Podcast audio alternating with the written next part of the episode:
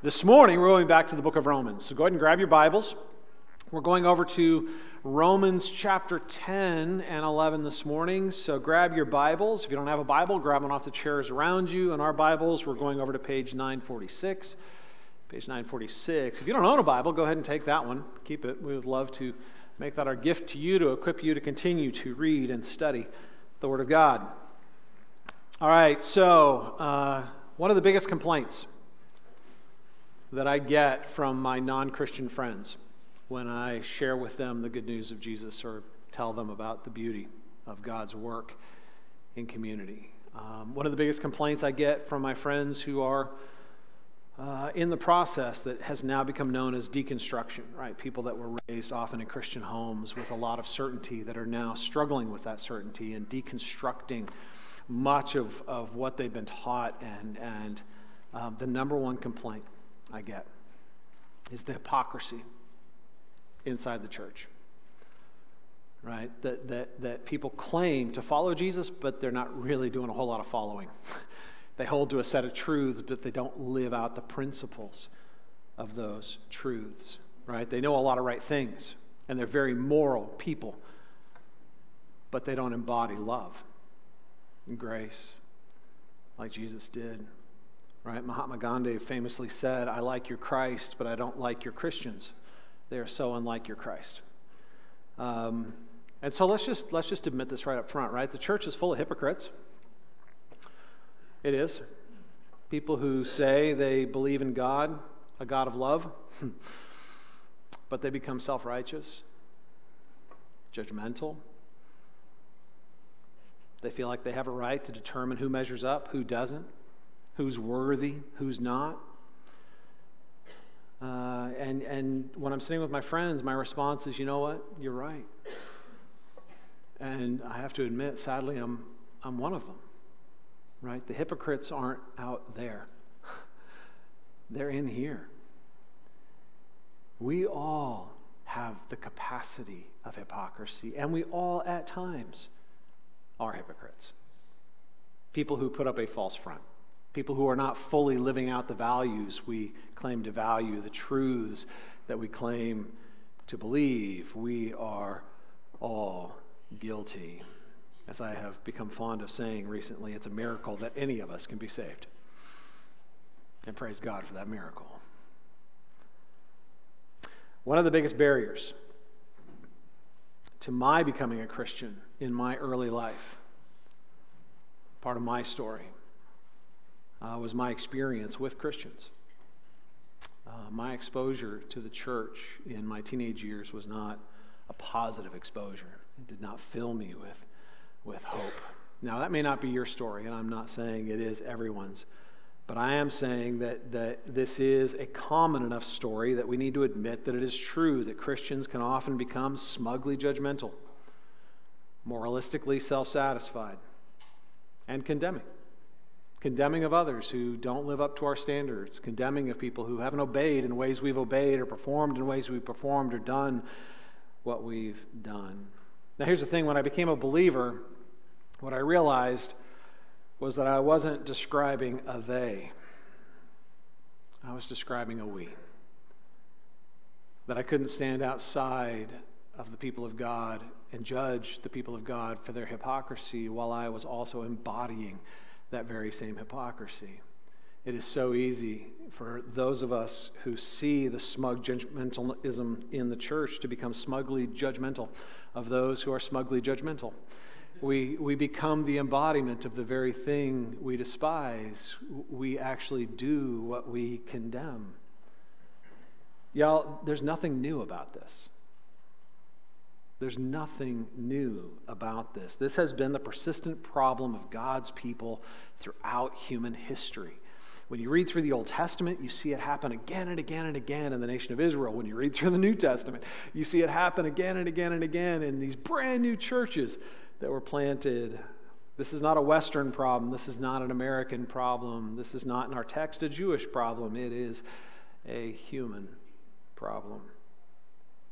We are a community that is marked by grace. That's the one thing we all have in common. You know that, right? So one thing we have, all of us have in common is, is our need for grace. Not our worthiness for that grace. Because no one's worthy of grace. Grace comes to the unworthy. It is a gift to those who don't deserve it. So our commonality isn't our success. Our commonality isn't our rightness. Our commonality isn't our strength. Our commonality is our need. Our need for grace and our God who gives it. And if we forget that, it won't be long before we're no longer walking in a manner worthy of that grace. All right, let's take a look at our text. I've already kind of exposed the central theme that we're going to be exploring in today's text. We're looking at Romans ten eighteen through eleven ten. Um, so I'm going to start in seventeen, just again for context. So faith comes by hearing, and hearing through the word of Christ. But I ask, have they not heard? Indeed they have. For their voice has gone out to all the earth, and their words to the end of the world. But I ask, did Israel not understand? First, Moses says, I will make you jealous of those who are not a nation. With a foolish nation, I will make you angry. Then Isaiah is so bold to say, I have been found by those who did not seek me. I have shown myself to those who did not ask for me.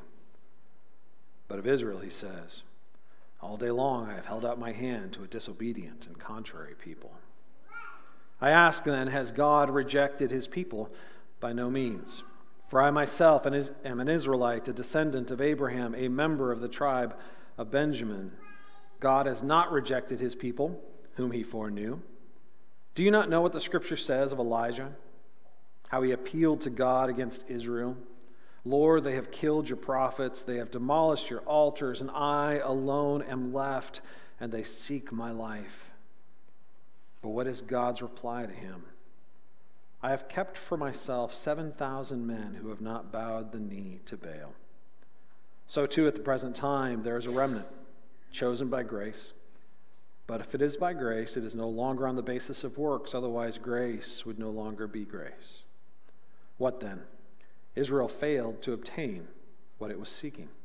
The elect obtained it, but the rest were hardened.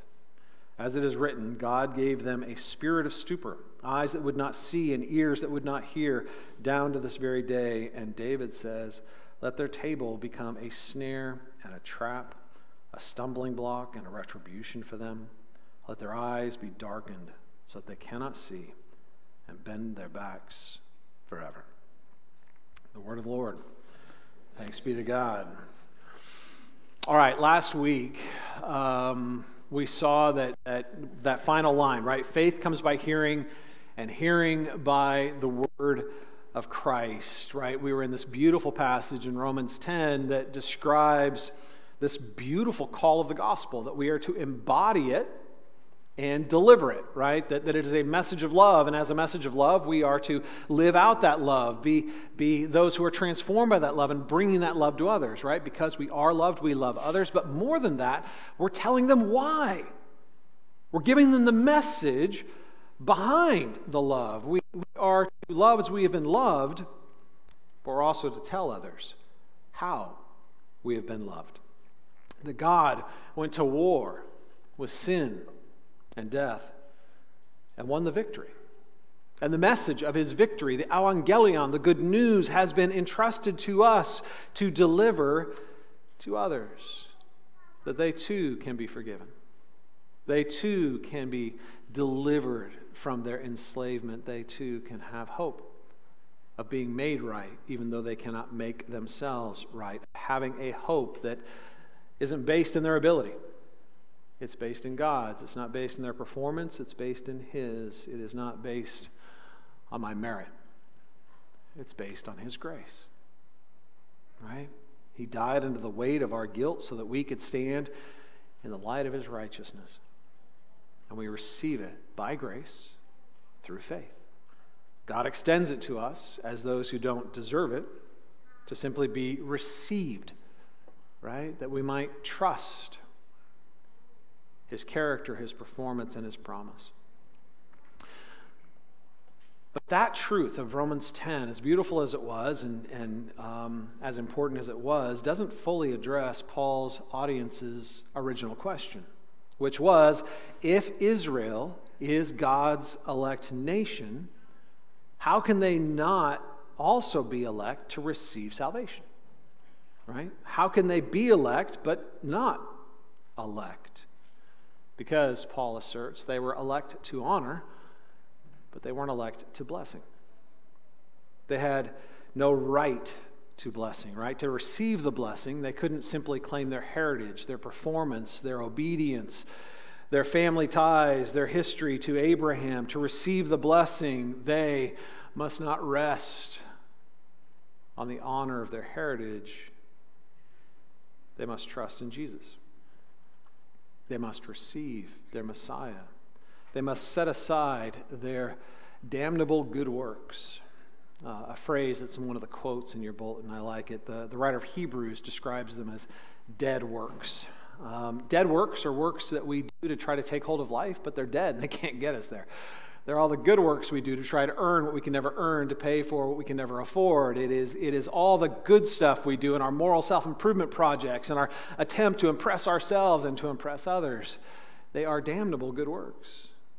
Because as we accumulate those good works that we think um, shout our righteousness and declare our rightness and our performance and our progress toward the glory of God, they condemn us.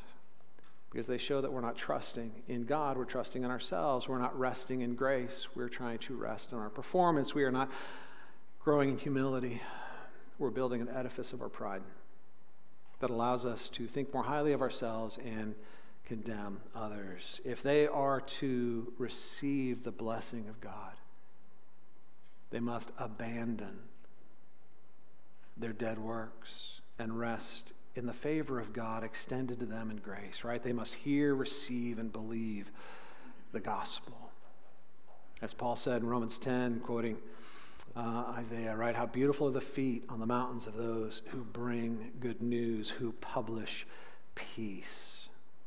So now Paul reverts to the original question that started his discussion, right? How can Israel be God's elect nation, but not walking in the blessing of that election?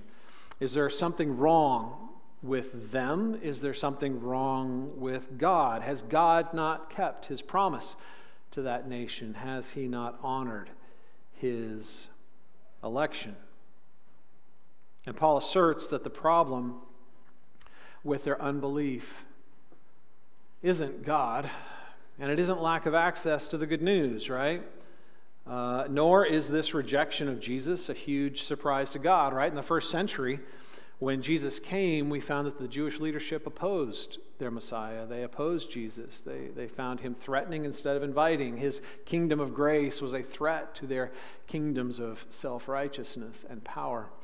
And as a result, they rejected him, right? And as the early church grew, the gospel spread from city to city, often in the synagogues. It usually began with a small number of Jewish people in the population, but it spread much more rapidly among the Gentiles, among the non-Jewish people, to which often the Jewish populations had a very strong and very negative reaction because they did not consider the Gentiles worthy of uh, being called God's people. So Paul says, look, it wasn't a lack of access. It wasn't a lack that, of, of, that they didn't hear the good news or that God didn't share it with them, right? And God is not surprised by their lack of faith. So Paul quotes three verses at the end of chapter ten, uh, three sections that um, to the Jewish mind, again, they would have noticed this. I highlight it because we're not accustomed to seeing these things. Uh, we tend to disrupt, divide the Bible into the Old Testament and the New Testament, right? And, and when you look at the Old Testament, sometimes we'll divide it up between history and poetry and prophecy and uh, stuff like that. The Jewish mind divided the Old Testament into three sections. Um, the law, the Torah, which were the first five books, the writings, which were uh, the history and the poetry and things like that, and the prophets.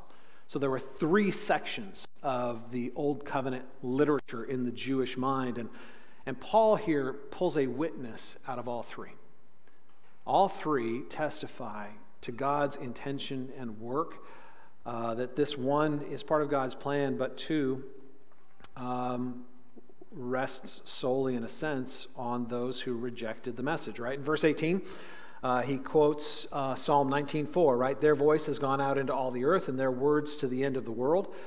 Um, interesting that he quotes that. nineteen four is actually about the witness of natural revelation. He's describing the stars, that the stars have gone out to the entire world. Um, and here he's he's saying, in the same way that the testimony of natural revelation, that God has revealed himself through the beauty of nature, um, God has also revealed the specific nature, his, his revelation of Jesus to them, right? Um, and there is a there is a, a slight, I think, um, I don't know, a theological point here that that is a little bit of a dig, but also a little bit of a challenge. And that's this, that, that it doesn't matter how much revelation you've received, it matters how you receive that revelation. So in other words, God reveals himself in a lot of ways, right? And sometimes it's a it's a tiny spark in the darkness, and sometimes it is a blinding light. Someone who responds to the tiny spark in the darkness with faith will respond to the blinding light. The issue isn't the amount of revelation, it is the heart that receives it. And so in the same way, they didn't receive God's revelation to them in natural revelation, in, in simply nature itself, the way God revealed himself through, through general revelation. They, the very people of God who received the Old Testament, who received the prophets, who received the Psalms, even though they were given the blinding light of the special revelation of God, didn't receive that either. It, it wasn't the amount, it was the heart.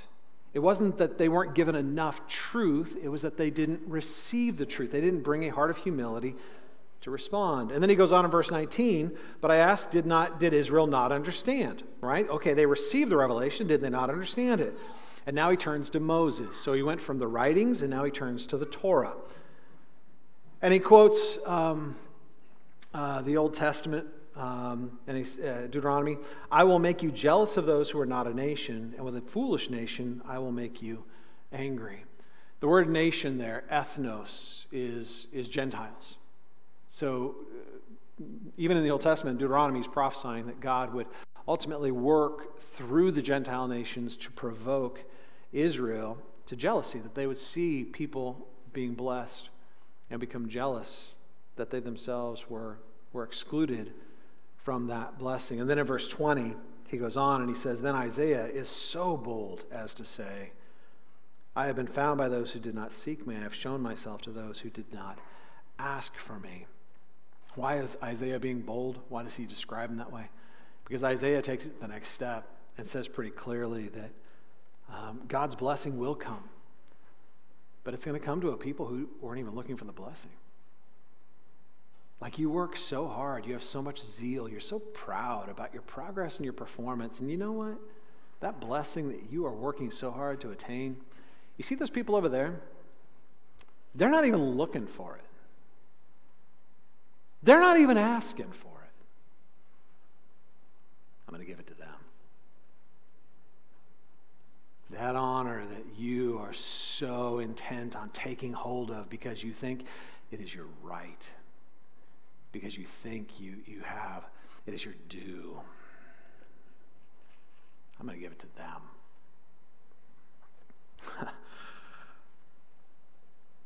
In a sense, it's almost as if God is mocking their effort, their intent. It's like, look what I will do. I'm going to show myself to people who aren't even looking.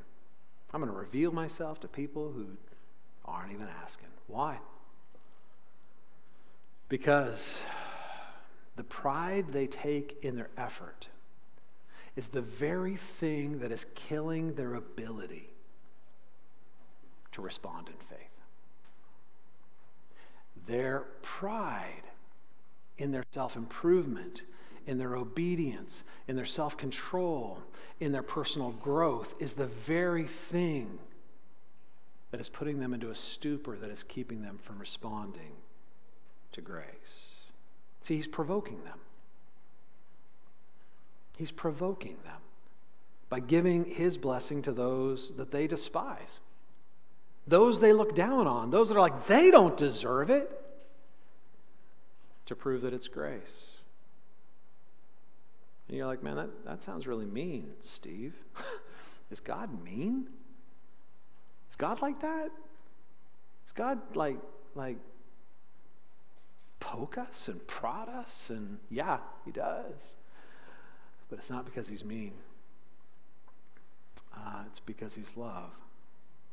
Listen, God's purpose isn't to condemn. It is to provoke, and that's different. If God wanted to condemn them, he could. He's not seeking to condemn them. He's seeking to provoke them, but not to anger, not to greater self-effort and self-improvement, not to greater, man, I'm going to double down on my efforts to really fix myself, to do better, to try harder. He is provoking them to humility. He is provoking them to respond to grace. How do we know that? Well, take a look at his posture in verse twenty-one, right? But of Israel, he says, all day long I have held out my hands. Pause there. Because the rest of it's about their dis- disobedience and their contrariness, their, their refusal to respond. But look at God's posture. Through this whole thing, what is this isn't just a temporary gesture of God. It is his posture. What is his posture? All day long, I have held out my hands. He has extended to them the very same blessing he has freely given to those that they despise. The problem isn't with God. The problem is with a people who grow proud and hard-hearted and self-reliant and judgmental. They think they deserve it and therefore are excluded from it. And so God provokes them. Do you want what they have? Repent of your good works. Repent of your pride. Repent of your self-improvement projects. And receive. Receive grace. Come to me with nothing more than your need. So Paul goes on, has God determined that his chosen nation would be a rejected nation, right? We see Uh, during the lifetime of Paul, while he is spreading the gospel, uh, most of the Jewish nation is rising up against him, working against him, not receiving the message of Jesus, right? Is, is that it? That, that the nation that had been elect to honor would now be excluded from the blessing of that honor? Was that God's intention? And that's that's really Paul's question as he goes into chapter eleven, right? In verse one, I ask then, has God rejected his people? Now, he's not talking about all people. He's talking specifically about the nation of Israel. By no means, for I myself am an Israelite, a descendant of Abraham, a member of the tribe of Judah. Paul is now describing what is often named remnant theology. And that's not something really weird or fancy. It just, it's just that that when when we see a whole group of people um, rejecting God, r- removing themselves from the blessing of God, fighting against God, God often protects a remnant, right? When when God's people rebel against God, when God's people stray from God, God keeps for himself a remnant. He never allows his witness to die. He never allows his people to be exterminated. Even in midst, in the midst of seasons of rebellion and apostasy and pride, he protects a remnant, right? God clearly, Paul just says, God clearly hasn't rejected the nation of Israel because you know what? I'm an Israelite. I'm about as, I'm about as Jewish as you get, right? I'm a descendant of Abraham. I'm a descendant of Benjamin. I, I was raised in a Jewish home. I have Jewish heritage. I am Jewish through and through. God has not rejected the nation of Israel. Otherwise, I myself would not be resting in the blessing of grace. God has not rejected, right? And then he goes on to say that this is, in fact, a broader principle, right? Um, in, in verses, um, the end of, of the verse there. Um, God has not rejected his, verse two, God has not rejected his people whom he foreknew. And he's talking about the nation of Israel. And he's talking about the fact that God foreknew them, had a relationship with them before they existed. I don't know if you remember the Old Testament history, but but God basically created them as an ethnic group by calling Abraham out and giving them um, uh, Abraham and Sarah, the Isaac, right, as a as a gift. God created the nation, right? God has not rejected his people whom he foreknew. Do you not know what the scripture says of Elijah, how he appealed to God against Israel? Lord, they have killed your prophets, they have demolished your altars, and I alone am left. They seek my life. But what was God's reply to him? I have kept for myself seven thousand men who have not bowed the knee to Baal. Now, God always keeps and protects a remnant of his people, right? Elijah found himself in a rough spot. We're going to get into it a little bit more in a moment, but, but he thought he was the only follower of Yahweh left. Like, he was that isolated, and he, and he wasn't being hyperbolic. Like, he really thought he was the last one. Like, I'm, like of all the people, this is it. Um, I'm alone. And he found himself alone and discouraged. And God shows up to him and says, look, you're not alone. I have seven thousand people in this nation who have not bowed the knee to Baal. You don't know them. You don't see them. But I know them, and I see them. There is a remnant. You are not alone. I have kept this for myself. There is a remnant. So now Paul asserts there's also a remnant now, right? In verses five and six. So too, at the present time, there is a remnant, chosen by grace. But if it is by grace, it is no longer on the basis of works, otherwise grace would no longer be grace, right? I have kept a remnant of people who respond to my grace and rest in my grace and aren't standing on their own pedigree and aren't trying to prove themselves and, and grow in pride and condemn others. And, and, and they, they, they have responded to me in faith, and they rest in my grace, and they are elect. Not because of their heritage, not because of their birthright, not because of their religious identification, not because of their of their rightness in their theology, but because they have responded to my grace. Because if it isn't of grace, it's of works. If it's based on anything that they've done, any merit they bring to the table, it is no longer of grace. The one thing all God's people throughout all of history has in common is our need. And our willingness to bring that need in humility to God, to have that need met by his love, in his grace. That's faith.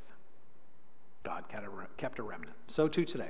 God keeps a remnant of people who are humbly and joyfully um, marked, right? They have received grace by faith. They have responded to God's invitation of grace with humble, helpless, but bold faith. And all of this, Paul goes on to say, is part of God's plan, right? Remember, God is sovereignly working out his story in human history, right? He, he is working his story through our story. He is at work through individuals to ultimately tell a universal story of redemption and restoration. All of this, he says, is part of God's plan. Verse seven, what then? Israel failed to obtain what it was seeking. The elect obtained it, but the rest were hardened. Um, the elect obtained it. Again, a little bit of prov- provoking language here. Israel would have thought of themselves as the elect nation of God, and Paul, and Paul's like, the elect, man, they're receiving the blessing. Not the elect nation. Not those who have a heritage, not those who have a performance, not those who have a right, but those who come without it. Those who come with their need, the elect, they've obtained it, right? And the rest, those that are coming in their pride, God gives them over to their pride. God gives them over to their performance. God gives them over to their sense of superiority. God gives them over, and they are hardened. Hardened in their pride. Hardened in their condemnation of others. Hardened in their sense of superiority. They're hardened. This is, he says, part of God's plan. As it is written, verse eight, God gave them a spirit of stupor, eyes that would not see and ears that would not hear, down to this very day. It's a quote from Isaiah. Scary language. I mean, for real. Jesus used this language quite a bit. He would he would look at his audience and he would say, I've got something to say to you. For those who have ears to hear, then hear. Those who have eyes to see, then see. Right? What he's saying is, is the things that I'm saying to you must be spiritually discerned, and they can only be spiritually discerned by grace. You're not going to understand this with your natural mind. You're not going to be able to apprehend the work or the presence of God uh, through your own effort or your own intuition or your own intelligence. You need it given to you, and it will only be given to you in grace. And if you don't come in grace, God will give you a spirit of stupor. Eyes that would not see, ears that would not hear, down to this very day. As David says in the next verse, let their table become a snare and a trap, a stumbling block and a retribution for them. Let their eyes be darkened so that they cannot see and bend their backs forever. Yeah, this is getting rough. Paul's like, you, you think you deserve a seat at the table. There is a table set for you, but it's not the table of blessing. It's the table of judgment. It's not the feast of the kingdom of God that's being set for you in your pride. The table you claim is at a table of judgment. So it may look like God has forsaken his covenant people, Paul says, but he has kept a remnant for himself. God always keeps a remnant for himself. What in the world do we do with that? All right, there's the passage. Um, how is that applicable to us? All right? Well, how is this going to help me through my week? What are we, what are we going to do with this? Huh. This is a fun passage. Um, all right, so here's my takeaway. Okay, there's a lot of there's a lot of complex theology here. There's a lot to wrestle with and dig into, and I encourage you to do it, man. Sovereignty of God is never an easy topic, and if it doesn't leave you unsettled, you haven't wrestled with it. I'm just going to tell you. If it doesn't leave you uh, a little bit like, ah, I don't get this stuff, then you're you're not getting this stuff. Um, okay? I'm just telling you. But here's what I here's what I think we should take away from this. I think we should take away from this a warning. A solemn, serious warning. Pride in religious performance, or pride in theological pedigree, I know the right things, I do the right things, is deadly dangerous. Deadly dangerous. There are few things more dangerous to our ability to receive and thrive in grace than growing self-satisfied in our performance, becoming impressed with ourselves, with our growth, with our obedience, with our self-control, with our progress, and our moral self-improvement projects. Pride. Pride is the worst enemy you have. Pride is the root of every other sin. And there are few things more dangerous than religious pride. Because religious pride doesn't show itself like, say, um, I don't know, lustful pride. If we indulge in lustful pride, then our conscience condemns us, and the Spirit awakens us, and we're like, yeah, I already knew that was bad, man, I'm going to find repentance. The problem with religious pride is that it's an opioid. It drugs us, and it causes us to have a stupor. We will be self-congratulatory and condemning of others, and feel like God is joining in the applause. Religious pride is the most dangerous thing to the human soul. The place where this is going to be tested most deeply is in the community of God's people. As it was in Israel, so it is in the church. Y'all, your pride is going to be tested here in relationship with other Christians. Your greatest danger to growing in religious pride isn't isn't the bad guys out there. The, it, it is it is the dynamics of what's happening in here. The church is a mess. I don't know if you've noticed that. It's a mess. Because we're all a bunch of broken people coming together trying to stumble forward together in grace.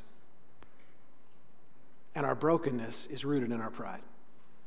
And some of us are showing up proud of our religious heritage. Some of us are showing up proud of our intellectual prowess. Some of us are showing up proud of, of um, I, man, I couldn't even go through the entire list.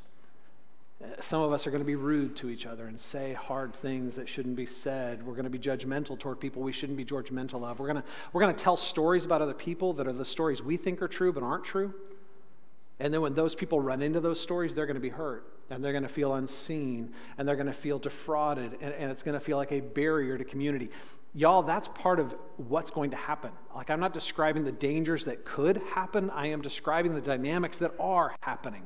We are a bunch of broken, prideful people coming together, trying to stumble forward together in grace, and it is going to be hard. And I think we can learn something from Elijah's experience. So in closing, I want to go back to Elijah for a moment.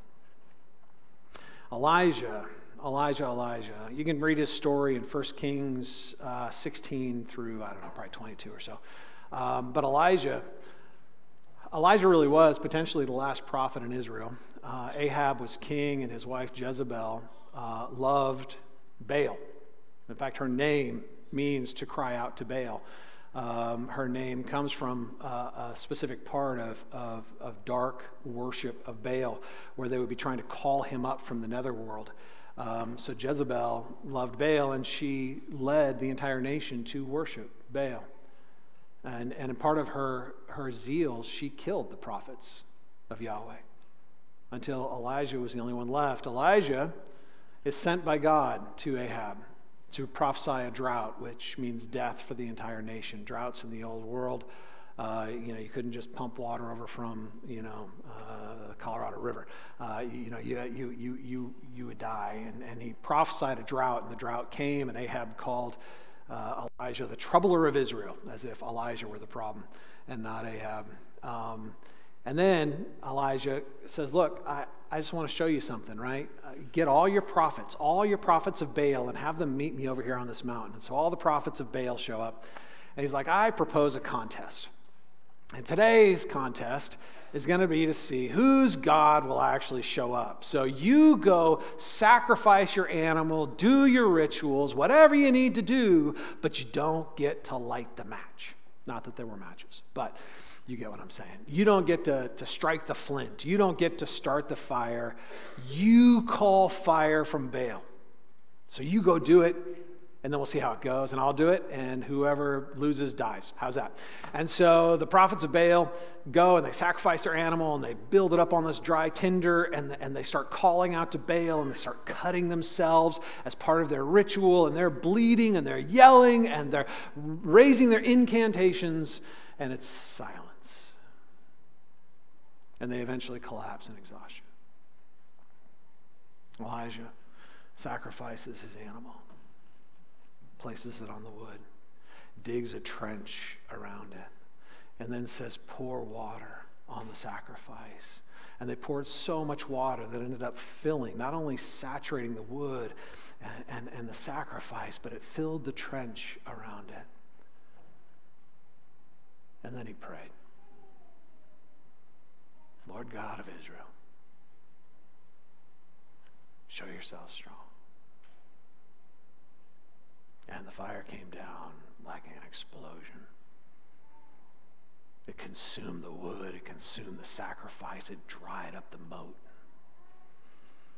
It was dramatic, it was powerful. It vindicated Elijah. Like in that moment, can you imagine if you're the one being used by God in that moment? You know what I'm saying? Like you're like top of the world, right? God showed up, right? And and then he's like, "You guys lost." So he's like, "Come on, nation of Israel, it is time." So the nation of Israel comes and they surround the prophets of Baal and they slaughter them. That's it, man. Baal's been defeated, right? End of story. So Ahab gets on his, his chariot and starts heading back to Jezreel, where his palace is. Elijah's so excited he outruns him. Now, Jezreel is not just where the palace is, it's where Jezebel is. Ahab thinks the battle is over. The victory is won. And when he gets there, and Ahab informs Jezebel about what has happened, Jezebel gets her servants together and sends them out to uh, Elijah and says, you know what happened to all those other prophets of Yahweh? It's about to happen to you. And Elijah, who thought the battle was over, is overwhelmed. God's people still haven't repented. They're still led by wicked people. If you don't think Baal is bad, by the way, um, Baal was bad news. You guys heard of Beelzebub? Uh, it's a name in the New Testament given to the enemy, the Lord of the Flies, Baal. It's the same, same idea, same force that's at work behind the scenes then, now. And Elijah is so overwhelmed that he runs. He runs south, one hundred twenty miles, until he collapses under a tree, and he's like, I'm going to die. I'm just done. Forget this stuff. I'm exhausted.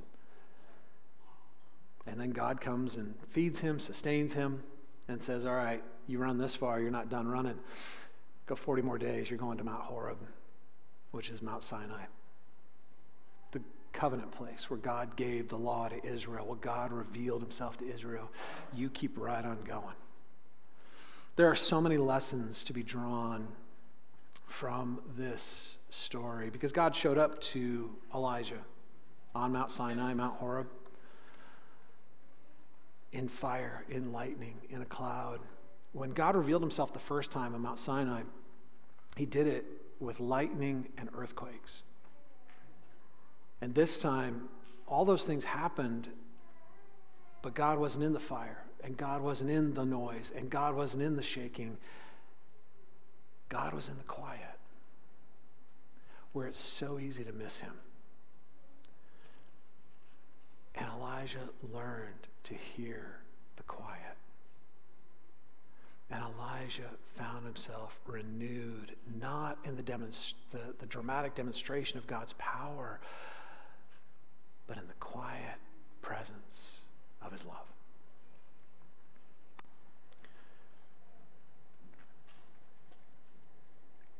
When Elijah ran, it was a manifestation of pride. And you're like, how can that be pride? That sounds more like fear. What was he afraid of? He was afraid that he didn't have the ability to protect himself from Jezebel, which is pride. It was never his job to protect himself from Jezebel. It was God's. The reason he was afraid was because he was looking to his own strength instead of God's. He had stopped trusting in God's grace and started strengthening, uh, trusting in his performance, his strength. God met him, though, and delivered him through it. Listen, there are going to come points, and this is kind of the takeaway. This is it. There are going to come points when you are so discouraged. You're going to get frustrated. You're going to get tired of the church. You're going to get tired of people in the church. You're going to get offended by, by people in the church. You're going to see wickedness in the church. You're, you're going to see hypocrisy in the church. You're, you're going to, you're going to perceive things that maybe aren't even there because of your judgmentalism. I don't know, but, but in the end, you're going to be tempted to run. You're going to be tempted to hit the eject button and run one hundred twenty miles south and get as far away from those people as you possibly can. The problem is you're not getting away from those people because you're one of those people. And God's grace is going to take you not just one hundred twenty miles south, it's going to keep taking you forty more days journey back to the revelation of his goodness, back to his presence. Listen to me, I don't know where you are in your spiritual journey, but you need to know that these kinds of struggles are normative. God is going to work through that struggle to re-deliver you back to an experience of his grace. You know what will derail that process? Your refusal to release your pride and your self-confidence, your performance, and your pedigree. That's my warning. Fear pride. Fight for humility and renew yourself, not in being right, and not in, in, in winning, and, and not in performing, and, and not in your self-control, and not in your obedience. Renew yourself in his love, because it's the only place you can be renewed. All right, I'm going to close this word of prayer. And uh, we're going to share communion. So let me pray for us, and then we're going to share communion and worship some more. Father, I thank you. I don't get it, Lord. I don't understand your ways. I don't understand your plans. I, I am often myst- mystified by what you do and how you do it. But Lord, even though I don't understand your hand, I trust your heart. You are a God of love, and you are motivated by that love. And even when you do hard things, those hard things are manifestations of that love, meant to invite us back to that place that is so unnatural to us, that place of humble dependence, that place where we love instead of judge, that place where we don't try to perform to earn your favor, we simply receive your favor as a gift, and we rest in it as grace. Lord, we were created to rest. It is our sin that drives us to earn and perform. And I thank you that even through all of this, you are delivering us from the very thing that would kill us and enslave us and destroy us. Give us a passion, Lord, a love for you, so that we don't get distracted by those who also are following you, that we wouldn't allow the brokenness of people around us, the wickedness at times, the short-sightedness, the arrogance of the pride, to distract us from you. You're the center of the community, because you are the embodiment of grace. Renew our joy in your presence, and renew our hope in your love. And in doing so, Lord, renew our passion to love one another, to serve one another, to call one another to the feast that is your love. Meet us in it, Lord, and we pray in Jesus' name. And all of God's people said, amen.